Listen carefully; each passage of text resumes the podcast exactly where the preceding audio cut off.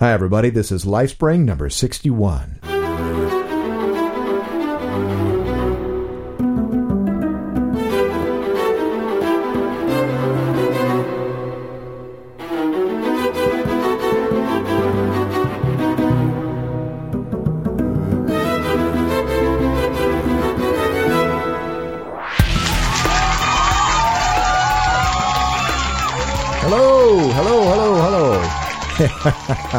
hey, welcome. Welcome to LifeSpring. I'm Steve Webb, your host. This show's for you if you're wondering about God, if you're curious about Jesus, or if you're just looking for hope.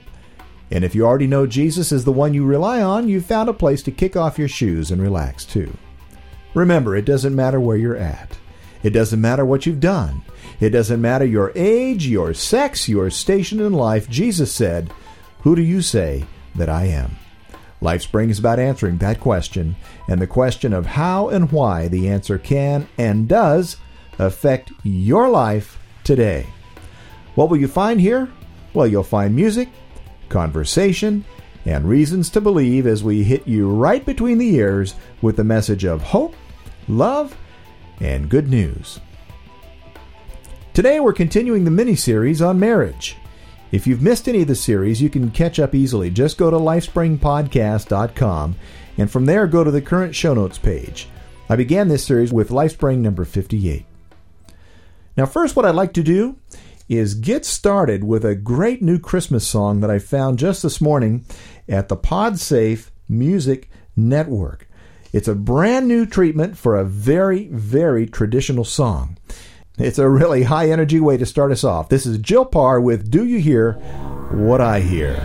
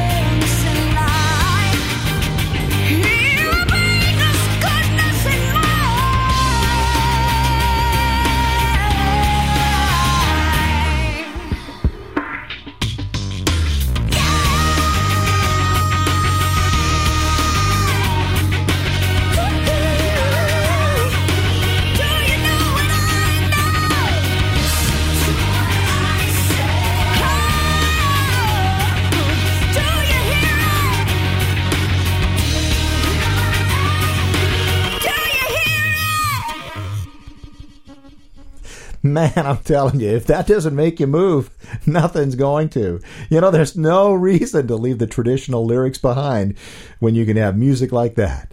Who says indie artists aren't as good as as signed talent? You will never convince me of that with stuff like this. That's Jill Parr, and I found that music over at the PodSafe Music Network, music.podshow.com. That network is really working out. Um, they've got some great music over there. And if you want to go find some fun stuff, that's where you go. Good stuff. Jill Parr has my vote for a kickin' Christmas song, no doubt.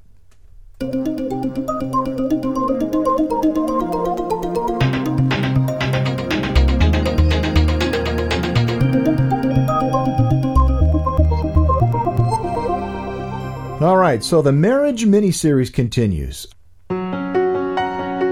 Last week I said that I was going to continue the thought about wives submitting to husbands.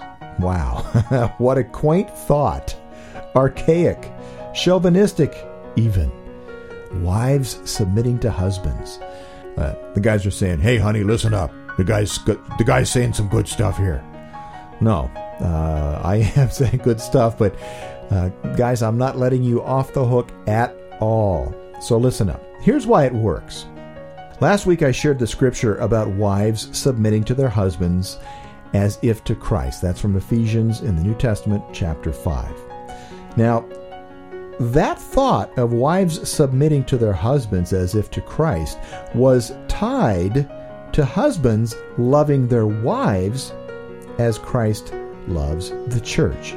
See, if we as husbands love our wives like that, we have a huge running start at keeping our marriages strong. Now, I'm going to make some statements today that I need to uh, couch in this disclaimer, and it's this. Over the course of these talks on marriage, I'm going to be making some statements about men and women. I'm going to be saying some things about how each side acts, some generalizations. Now, listen, I understand that not every man acts a certain way, and that not every woman acts the same way as every other woman. These are generalizations, and I know that, okay? So, keeping that in mind, let's get back to the main point. If we love our wives as Christ loves the church, they'll be willing to do almost anything for us in return. Why? Well, because women want to be taken care of and valued. They want to believe that we will sacrifice anything for them. Isn't that what Jesus did for the church? Oh, and, and just just in case you don't know what the church is, it is this. It's believers. It's not a building, but it's all of the people who are believers in Jesus Christ. That is the church. Now, what did he do for the church? Well, he gave himself completely so that the church could exist. Everything that he could have been, he gave up in order that we, as believers, could be made clean in the sight of God the Father, so that we might be allowed into his family and live abundant, overflowing lives here on earth and in eternity with him after we die.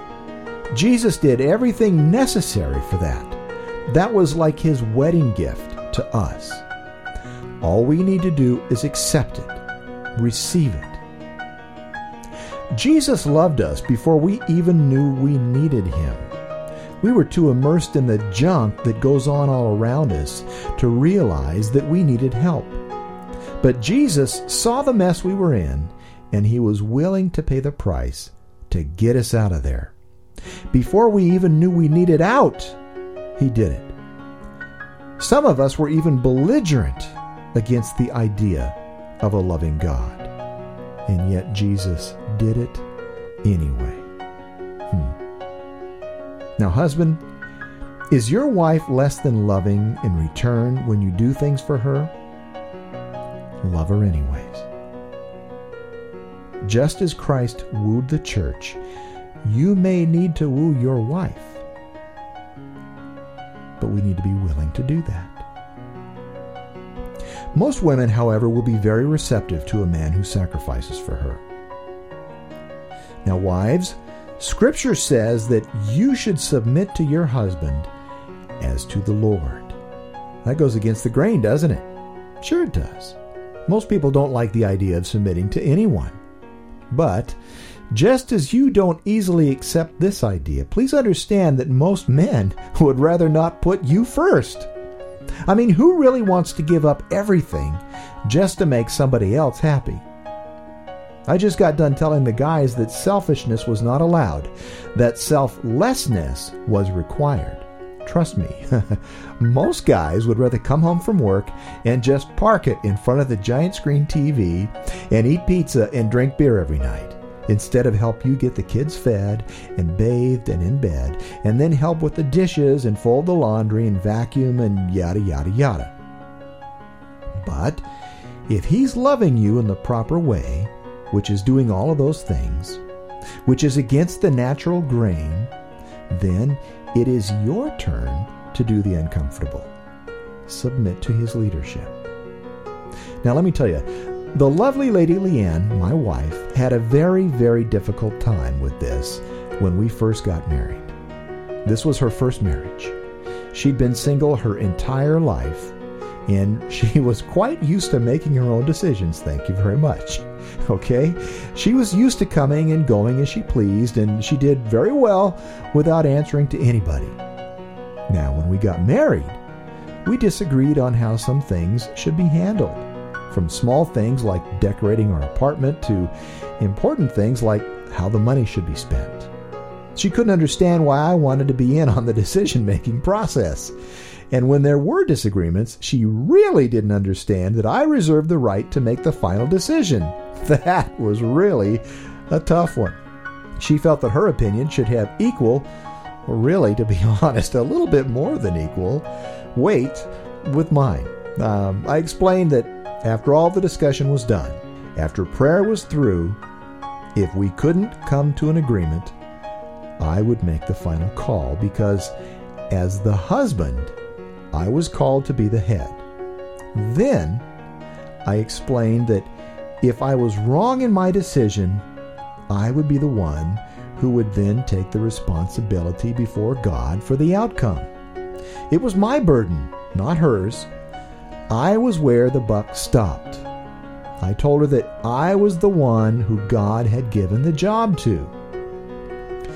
Now, once she kind of wrapped her head around that, once once she looked at it from that standpoint, it relieved her of the load, and she felt relieved. Now, she didn't do it because I said so. All right? She did it because she was and is a woman of God who really tries to do what God calls her to do. It, it, I mean, it didn't happen like that, okay? It took some time for her to kind of get used to that idea and learn to accept the fact that, hey, you know, if Steve blows it, it's his fault. I'm not going to have to take any blame. It's on Steve's shoulders. So, now understand, we still discuss, even though we, you know, have lived now with this arrangement for ever, you know, sometime within that first year is when this kind of got worked out. But listen, we still discuss just about everything. And there are few things we come to loggerheads on anymore. I listen to her ideas, and she usually has great thoughts that add a lot to the mix when it comes to decisions. I would really be foolish to not bring her in when I'm needing to think something through. Now, listen, there's something here that's very important, and it comes, it's actually is a principle from the very first book in the Bible, the book of Genesis, the second chapter. And it's this starting at verse 18, it says, The Lord God said, It is not good for the man to be alone. I will make a helper suitable for him. Now, listen, when things are working as they should, guys, we need our wives. It says so right there. From the very beginning, the very first guy, Adam, God said, nah, he's not good alone. He needs a helper. Now get rid of your pride, guys. We need our wives, we need their help. I mean, listen, when th- when God made this plan way back then, that this was before the fall, remember. This was when everything was perfect. This is when God was was walking daily with Adam and they were like face to face. They walked in close fellowship. Nothing had separated them yet. There was no sin yet. And yet God still said, "Hey, Adam needs Eve. Let's get to it." So, to sum it up, both sexes are asked to do something that is against our human nature in order to make our marriages work. Men can't be selfish, and women must submit. Nobody likes to do either one. I mean, really, those. If it weren't for the fact that it was, you know, God's plan here, we could re- kind of even reverse that role. We could say that women can't be selfish and men must submit. We don't like to do that either. Okay, so women don't look at look at it like men have the, the, the good thing here and men don't look like it, you know, look at it that way either. We both are doing something that is against the the human fallen nature. All right? Well, so how can this work? it works great when both partners are fully committed first and foremost to Jesus Christ. Now, I don't mean that they just give lip service to being a Christian either, because divorce statistics will tell us that for people that just give the Christian thing lip service, their divorce rate is the same or even worse than people who don't profess to know Christ.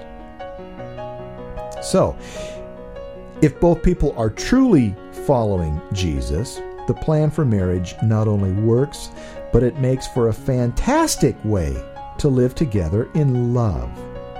The reason is because both people are not focusing on themselves, but on the other person. You want to have successful relationships with anybody? Don't be so focused on yourself. Focus on the other person. Make the other person comfortable. Serve the other person. Do something that will make that person um, healthier, happier, wiser. You get my idea? What if the other person doesn't hold up his or her part of the deal? Well, listen to the next LifeSpring for my answer to that.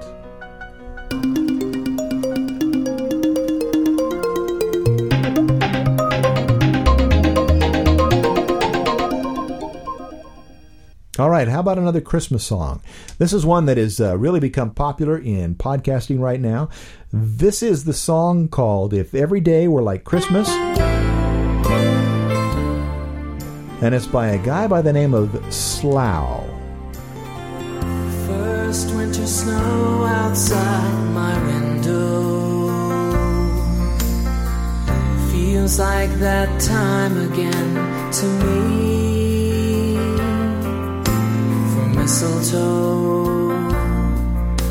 A Christmas show, and the lighting of that famous Christmas tree. Shopping for their loved ones and making plans for Christmas feast. But it all goes by in the blink of an eye, and then we have to wait another year. But what if Christmas?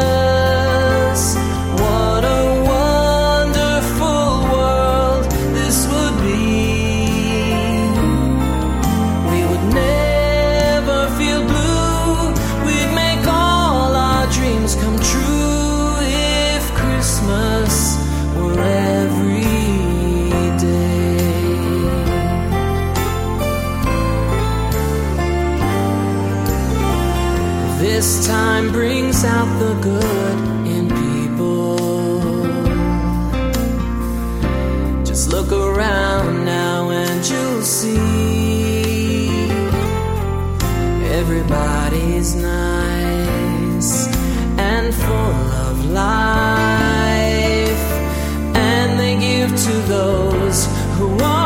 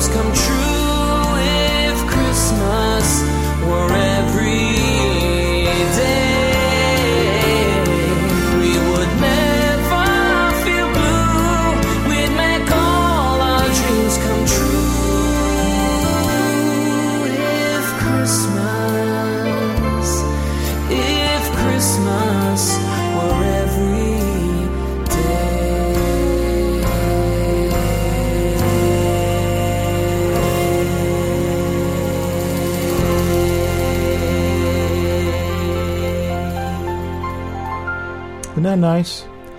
And you can make Christmas uh, every day in your home, in your marriage, if you follow some of these words of advice from the old Steve.